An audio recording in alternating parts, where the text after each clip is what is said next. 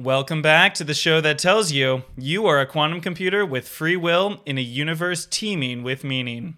My name is Justin Riddle, and this is episode 9 of the Quantum Consciousness series.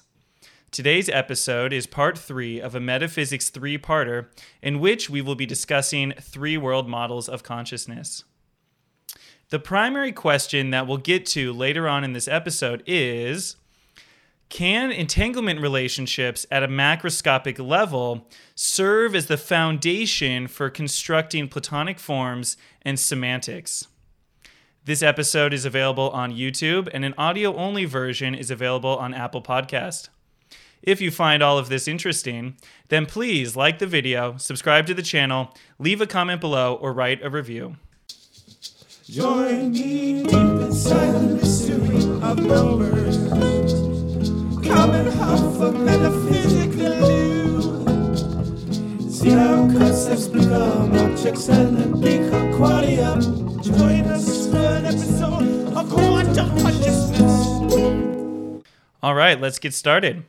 So, in the previous two episodes, episodes 7 and 8, I talked about physicalism, reductionism, and behaviorism as single world models that can describe consciousness without any reference to mental stuff or Platonic forms as anything different than physical reality. And I talked about some of the reasons why this model is very attractive in that it avoids a lot of the more woo woo or topics that, that feel a little more um, based in personal subjective experience and it's much more data driven. Then last week, I talked about dualism and how dualism postulates a mind sort of stuff and a physical sort of stuff. Um, and these might really just be different forms of the same thing, but it's a useful uh, construction to talk about these two different phases potentially of of a system. And the example I gave was digital computers and quantum computers, and how there's got to be some trade off in the construction of a quantum computer where you have a digital computation phase switching into a quantum computation phase, and how this might be a really strong analogy to how mind body interactions would look like in practice in a sort of computational basis in, in our future. Now, in today's episode, I'm going to talk about three world models, and these are obviously the most um, nuanced or less known in the mainstream of academia or of science. And I find these really fascinating because I find them very useful and really interesting. And I think that people should really entertain them and think about them. So, for today, I'll be talking about first David Chalmers and his idea of the easy problem and the hard problem of consciousness and his model of naturalistic dualism. And I put it in this episode because it really invokes a lot of these concepts related to meaning and Platonic forms. And so that'll sort of serve as a transition from dualism into trialism. Next, I'll be talking about Plato, and he has a couple concepts really relevant to us here. One is the allegory of the cave, which is a really fascinating allegory if you haven't heard of it. And it has a lot of relevance to the Matrix trilogy, which I'll also uh, talk about. And then Plato talked about a tripartite soul and how this serves as a representation of the greater society that we live in. And then finally, I'll end today's episode talking about entanglement and how entanglement is the spooky action at a distance, which may serve as a foundation for building Platonic forms and building meaning. And this is much more speculative but interesting. And we'll also be talking about David Bohm's hidden variables and his concept of a pilot wave in that discussion. So let's get started. So I'm going to talk about David Chalmers, and David Chalmers is such an inspiration really fascinating writer um, on topics of philosophy of mind. And he frames this idea of the easy problem of consciousness as being how do we generate behaviors in our body? So, how do we create something that looks conscious and behaves as if it was conscious, but we don't need to worry about those ooey gooey feelings and subjectivity? Let's just focus on generating a complex behavior that appears to be conscious. The hard problem of consciousness deals with qualia, or this feeling of, of having an experience, the feeling of pain, the subjective quality of seeing a color. And so the hard problem of consciousness is asking us to think about how do we get these subjective, raw feelings out of metaphysics, out of the world around us?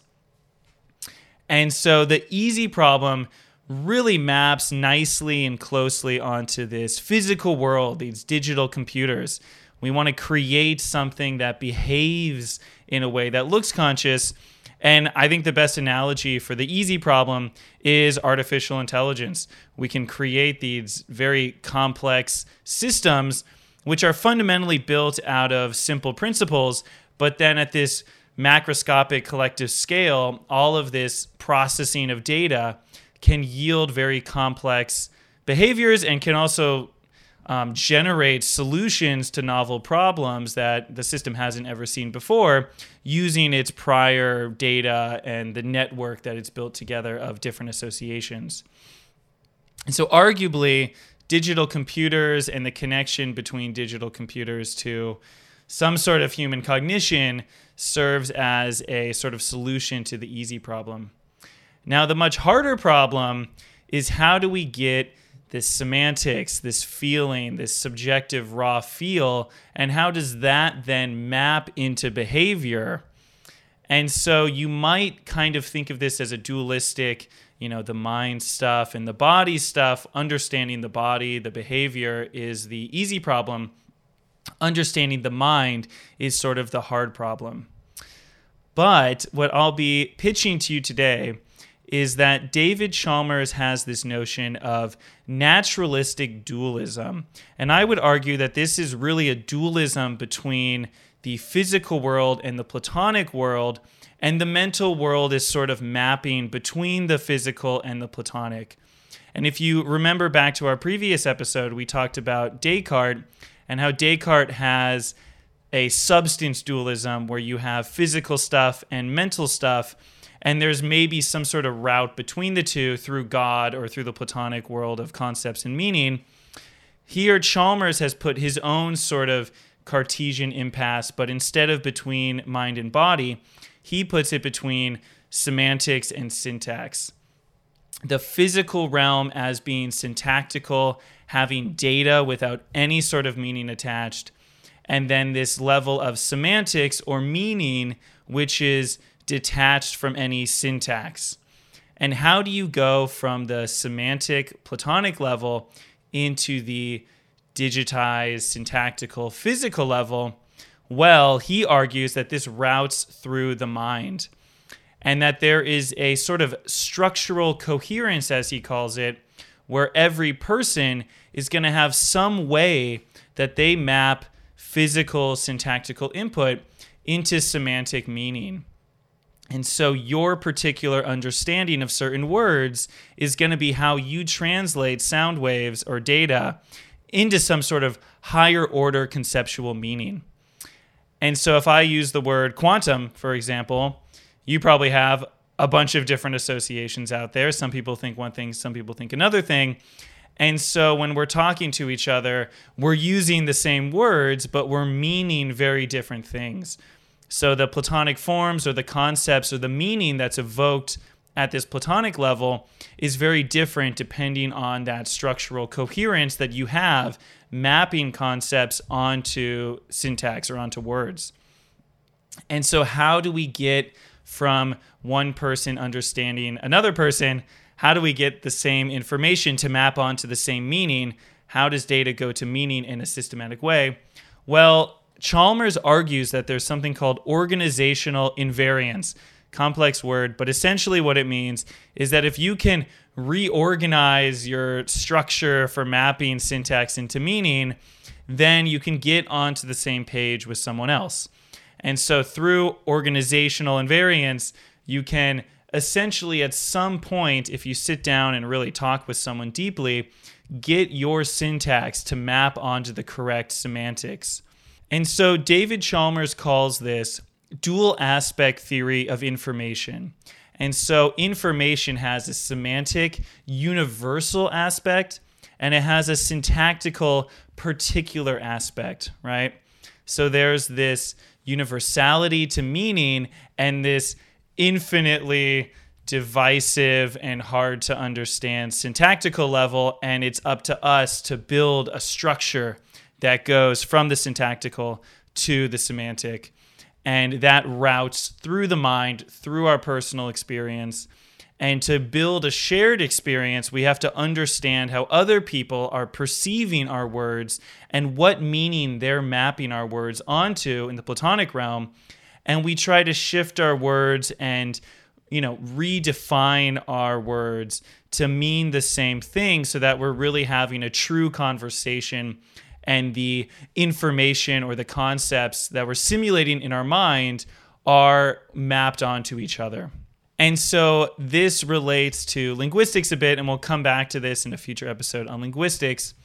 But Chalmers also argues that there are two dimensional semantics. There's sort of your primary intention, which is when I'm talking to you, I have a very clear idea of what information I want to convey to you.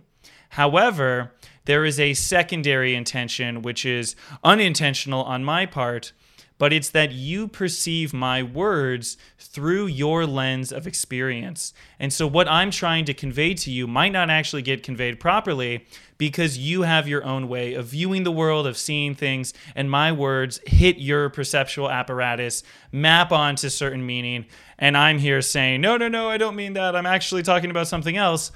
And that is secondary intention, that there are a sort of unintended consequences of our words on each other's thought processes.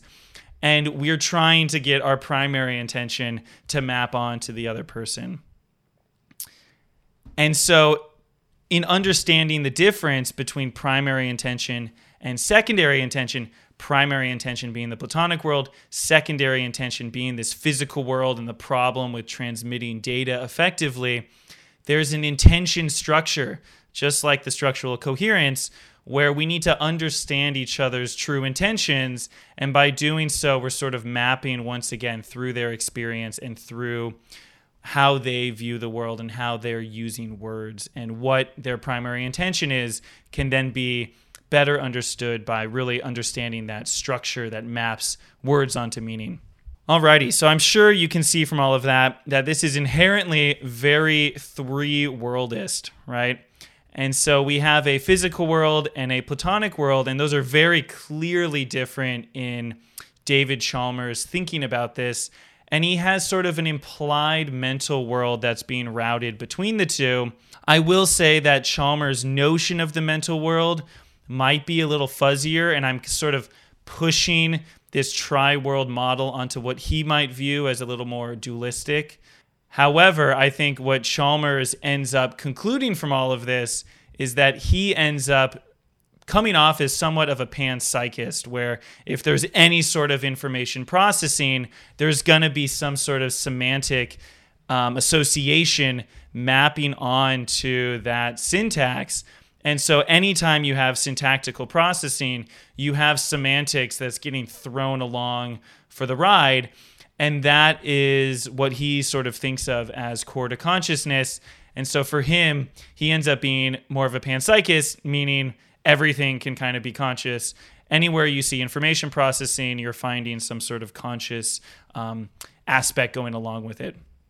I personally, uh, I you know, I think there's some merit to panpsychism on some level, but like we've been talking about with quantum computers, there's probably a limitation and a definition for how to create macroscopic conscious beings.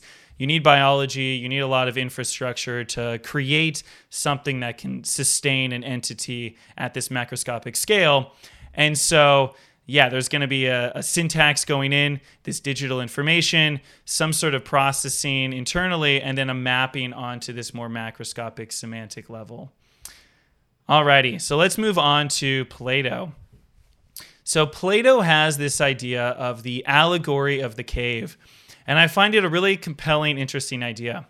And the idea is that you are a prisoner. You're shackled to the ground in a cave in the dark, and your whole life you were born into a cave and you were shackled and you're facing a wall, and your eyes are just glued to this stone wall, low lighting, not very comfortable, and you're pretty much trapped there.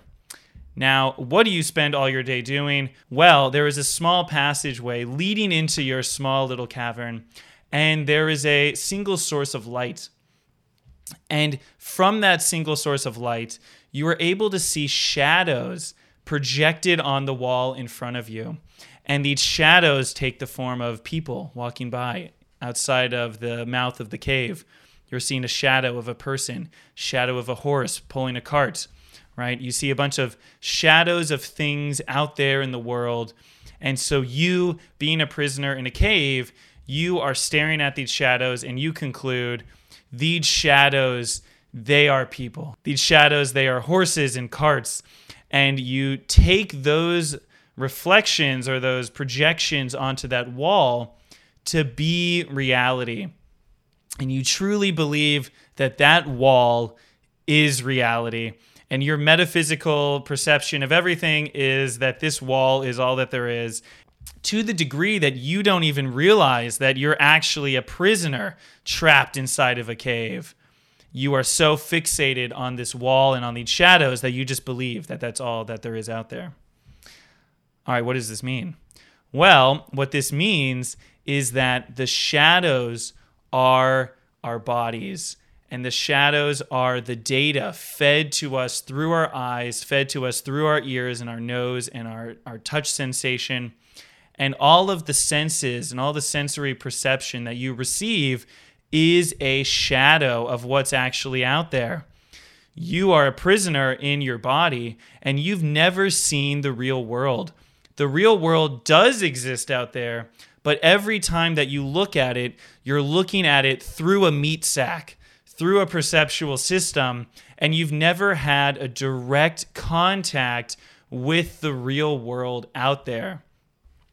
The sun is Plato's allegory for the good, the form of the good, the, the concept of meaning. There's this deeper, bigger, meaningful universe out there, but we're trapped in a cave and we need to find a way to realize that the cave of our bodies is not the true reality. It is a reflection of true reality, and we can still learn about true reality through the shadows, but we need to take the shackles off and run out of the cave into the light and experience the glory of the good form, right?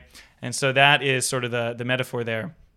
How do you do that? Well, you become a philosopher. You start thinking about your place in the universe. You start realizing the limitations of your perceptions, of your your trapped in this body. You're trying to break out of it by thinking really hard and questioning what you know and thinking and rethinking what, what you've come to believe your whole life and you're trying to get to these forms and to this deeper meaning and you do it through thinking and philosophizing and watching this youtube channel all right so how does this relate to pop culture well the matrix is the ultimate allegory of the cave in movie form. And i'm going to spoil everything from the matrix so if you don't like that just skip ahead a little bit. But neo is trapped in the matrix and this is the cave. He believes that he is a computer programmer at this company and that his friends are, are really there. But in reality, he is in a goo pod in the in the real world, which is run by machines, and it's all just a projection, a dream fantasy. And while he is real, he actually is, you know, a conscious being. He's being fed this entire cave reality this this shadow projection reality into his mind and he believes it to be real. And so what does he do? He breaks out of the matrix and he goes into the real world and he realizes that his life has been a lie and that he's trying to seek out truth and figure out the the true nature of reality. That's movie 1 now what's really fun is in the third movie this is ultimate spoilers Neo has this experience where he becomes blinded. He actually gets physical damage to his eyes and he loses sight. And what happens, sort of miraculously or interestingly, is that he breaks out once again of the cave and he starts to see light as kind of raw conscious energy or conscious beings. And so what's really cool is I think, and this is sort of some speculation I've had with some of my some of my friends is that the third movie is b- like breaking out of the real Plato's cave, right? So the Matrix was sort of an uh, an analogy or a metaphor for Plato's cave, and it taps into a lot of that same construct. But then in the third movie, he breaks out of seeing the physical world as the ultimate truth and he starts seeing consciousness directly in the form of light.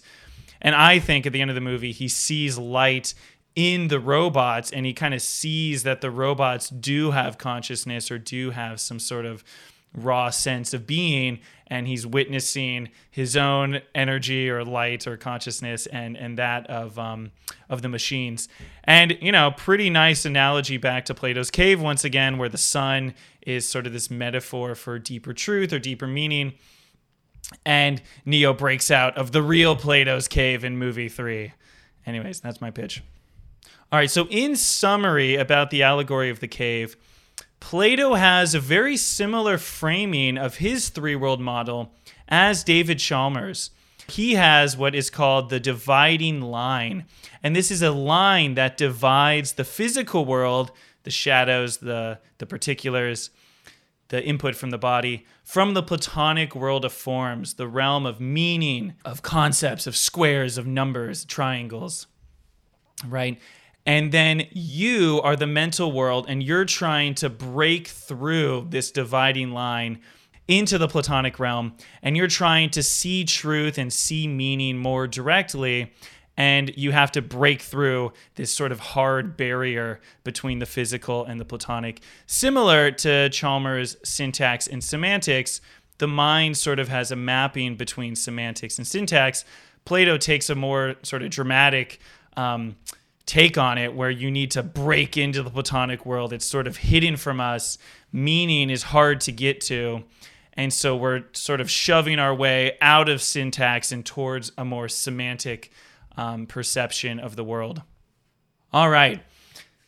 So in Plato's Republic, Plato talks about the tripartite soul, and this is very similar to these three different worlds. So on the physical realm, he has what you he calls money makers or merchants. And these are the level of sort of taking care of the body, taking care of the home, having physical stability, um, sort of facing these evolutionary pressures to stay alive and taking care of the physical realm. How do we master the physical body? He says through moderation, right? Not giving into addiction or giving into obsession. Next, we have the mental world, and he called these the warriors, sort of the warrior class of the city.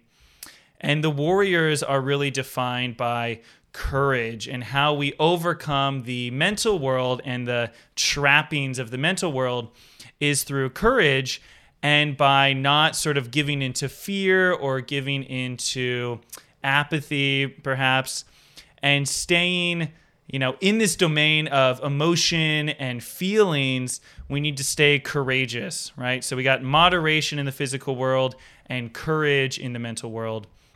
And then finally, we have the guardian class of Plato's city. And this is characterized by philosophers and by wisdom. And so the trick to the Platonic realm is to be a philosopher, seek out real truth, question everything, and try to acquire wisdom throughout our lifetimes.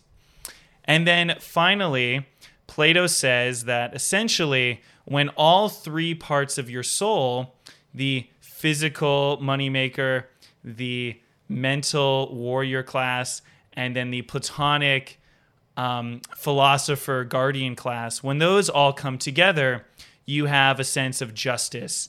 And Plato actually described this as a Triforce symbol, which was later adopted by the Zelda series, but where you have three different triangles representing your three different parts of your soul. And when they come into alignment, you have that creation of the fourth triangle, which is really the balance of the three parts of your soul. And this is when you are acting justly and you have a sense of justice and you achieve justice in your actions and and through your life.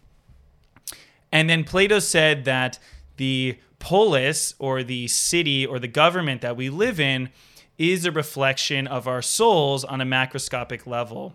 So, in order for the um, sort of nation or government that you live in to change, and this is obviously very speculative and philosophical, um, what we need to do is bring our own soul into alignment with these three different parts, have courage, seek wisdom, and live with a sense of moderation. By doing that, our society and our government at large becomes a reflection of our souls, as Plato calls it. All right, so that wraps up my discussion of Plato and his notion of three worlds. And obviously, we'll come back to this many more times throughout this series. But I wanted to touch once more, and I know we've done a lot of Roger Penrose's three world model. I want to touch on the arrows that sort of connect the three different worlds in the Roger Penrose three world model. Roger says that in the Platonic world, we have forms and laws of physics, and this drives the physical manifestation of what happens in the world around us. The physical world then drives our perception, and so much of our subjective experience is defined by the content of that conscious experience, of that subjective experience. So the physical world is a primary driving force from physical to mental and then human experience in the mental world collectively is the basis for forming the Platonic world. And so the laws of physics are also the constructs of meaning, and the constructs of meaning are created through or built upon by the experience that we all share collectively. And so the collective action of individual beings leads to the Platonic realm. And this is very much um, sort of in line with the collective unconsciousness framing of the Platonic world, um, which Carl Jung is, is known to, to express. And Roger Penrose calls this an impossible triangle where how do the physical, mental, and Platonic fit together? They seem so different. How do they really map onto each other? And so I wanted to end today's episode with a discussion of what is the Platonic world and is there a way that we could actually create it or have evidence of it in our science? And one theory, and this is very speculative, I think there's a lot of basis for thinking about quantum computers and digital computers, like we've done the last um, four episodes or so. But the Platonic realm is much more mysterious than the other two realms. And so we're kind of grasping at straws here. But I think the best model for how we could think about the Platonic world mostly comes from David Bohm, who was a um, really essential quantum physicist who wrote a paper talking about hidden variables. And this is the idea that in entanglement, you have you know, two different photons, let's say, that come into contact and then they get separated. And those two photons share some sort of um, shared wave function with each other. And it's been referred to as spooky action at a distance by Einstein because simultaneous measurement of the two systems they will have an influence on each other essentially because space didn't really matter to that quantum system. And in other ways, which we won't go into, time doesn't matter to these quantum systems while they're in superposition together. And so this is a pretty simple connection between the two, and there is sort of a direct causal link between the two photons via their shared state in the past. They just evolve out and they're separated from each other, and then they're measured. That wave function is destroyed. And so you kind of destroy the connection between the two photons, even though at that moment of measurement they're connected, but now upon measurement they're now separated. And so entanglement, simply put, has a very straightforward causal link into the past where things that were once together and then are separated still share that causal link through their history, their shared history. However, the hidden variables model of David Bohm says that even upon destruction or measurement of these wave functions, there's still a level of hidden variables that sort of permeates the background of all of these quantum systems. One way to think about it is well, if you go further enough back into the past, all quantum systems shared a single starting point with, let's say, the Big Bang. And now there's sort of a hidden influence between all systems with all other systems. And so this level of hidden variables is yes, it's related to entanglement, or it seems to be strongly related to entanglement. But there is something fundamentally mysterious where it's sort of a deeper level of connection that is built up by entanglement relationships. But we have to accept that there might be some sort of way that even though things get measured and the wave functions are destroyed and collapsed, that they still share some sort of relationship with each other.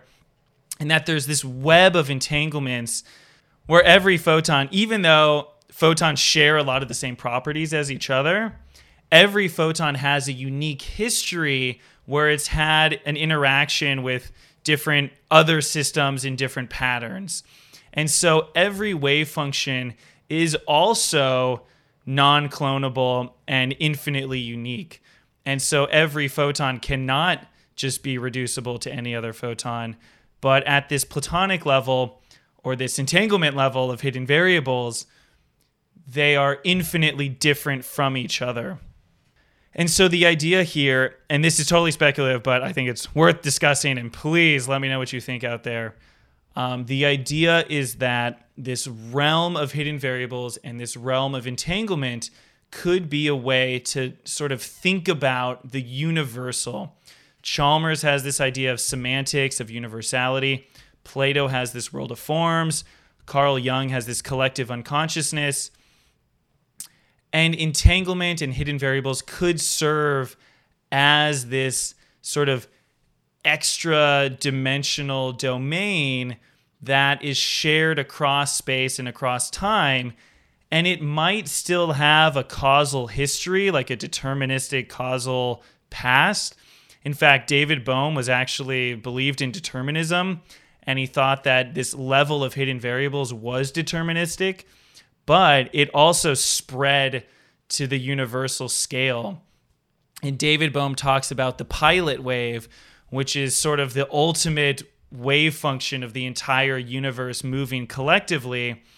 And we are all quantum computers with our own little wave functions, measuring and processing data in our local realities and interacting with each other in a semi non local fashion. But also, we're interacting with this pilot wave at this mega macroscopic universal scale. And that mega macroscopic universal scale is built out of entanglement or somehow maps into this this level of of webs of interactions and this domain where yes everything is infinitely unique with its own particular history but in the grand scheme of things it's mapped into some sort of web where everything's unique but then mapped out. So I know it gets a bit abstract here, and we'll talk about this more in the future. But I wanted to end thinking about, you know, what does causality look like in this realm where we're all interacting with these mega, this mega pilot wave, right? So if there's like a concept of a square that's somehow instantiated in this pilot wave, we're tapping into that square. It's coming back down and it's interacting back with us. And this could be sort of, you know, scraping at a scientific framework for understanding universal truth or understanding a world of forms. That pilot wave would be the world that forms exist within. And so it might be viewed as anti scientific to even think or talk about this stuff but it's an attempt to bring a scientific framing into something which might necessarily exist and might necessarily need to be describable scientifically.